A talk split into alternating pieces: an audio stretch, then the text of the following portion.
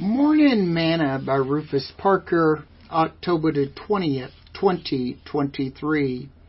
Healing on the Sabbath.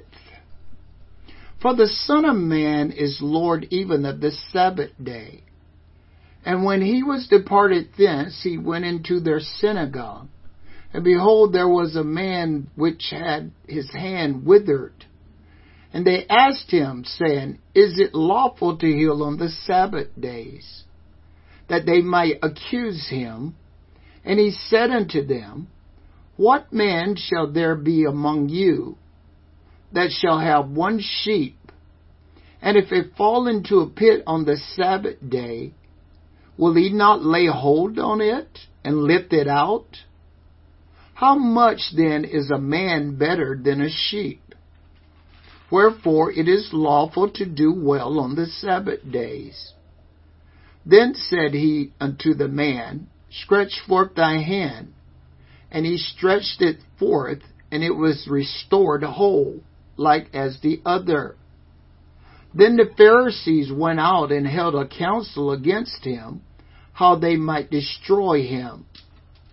But when Jesus knew it, he withdrew himself from thence, and great multitude followed him, and he healed them all, and charged them that they should not make him known, that it might be fulfilled which was spoken by Isaiah the prophet, saying, Behold my servant, whom I have chosen, my beloved, and whom my soul is well pleased. I will put my spirit upon him, and he shall show judgment to the Gentiles. Matthew chapter 12, verse 8 through verse 18. Today's morsel. It seemed that everywhere we turned, someone in the church is battling some kind of illness or sickness. What is going on? In 2015, we here in Wisconsin received a prophetic word from the Lord that there will be much sickness and that many would turn to man for their healing. But he would not leave us nor forsake us. But I am afraid that the church is becoming more and more like the children of Israel each day. Israel had complained and murmured so much that when it was time for them to go into the promised land, after having received the evil report from the spies, they were afraid and could not believe that God could deliver them from their enemies. And so they turned to man and found themselves wandering in the wilderness for another forty years. Throughout scripture, we see that Jesus desired to do many great things for his people, but because of their unbelief, he could do no mighty works. He healed some.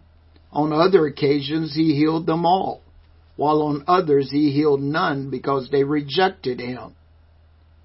Has God changed? Has he lost his power? No. Jesus said that all things are possible to him that can believe. Even when we don't believe, if we are obedient to God and His Word, He will still work wonders. There isn't anything mentioned about the man with the withered hand having faith that Jesus healed. Jesus wanted to prove a point to the religious Jews who were accusing him of healing on the Sabbath. They were more upset that Jesus was drawing a crowd of followers and they were not. So they had to try to find something to accuse him of to stop his success. But you can't stop God. Jesus had told them that he did not come to destroy the law, but to fulfill it. When he told them that he was the Lord of the Sabbath, it went right over their head. You see, when you are submerged in tradition, you don't listen when someone is trying to show you a better or new way. When they missed the point that he was God, the Lord of the Sabbath, he turned to the man with the withered hand and healed him to show that he was God and that it was legal to do good on the Sabbath. Don't allow tradition to stop you from receiving what God is trying to show and teach you. He wants to do great things in these last days. So don't lean unto your own understanding.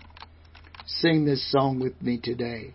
Who is this who comes with healing for the halt, the blind, the lame, saying softly to the sinner, follow me. Only come in faith, believing as of old the people came, and the lame shall walk, the blind again shall see. It is Jesus, Jesus, sad once weep no more. He will heal the broken hearted, open wide the prison door. He is able to deliver evermore.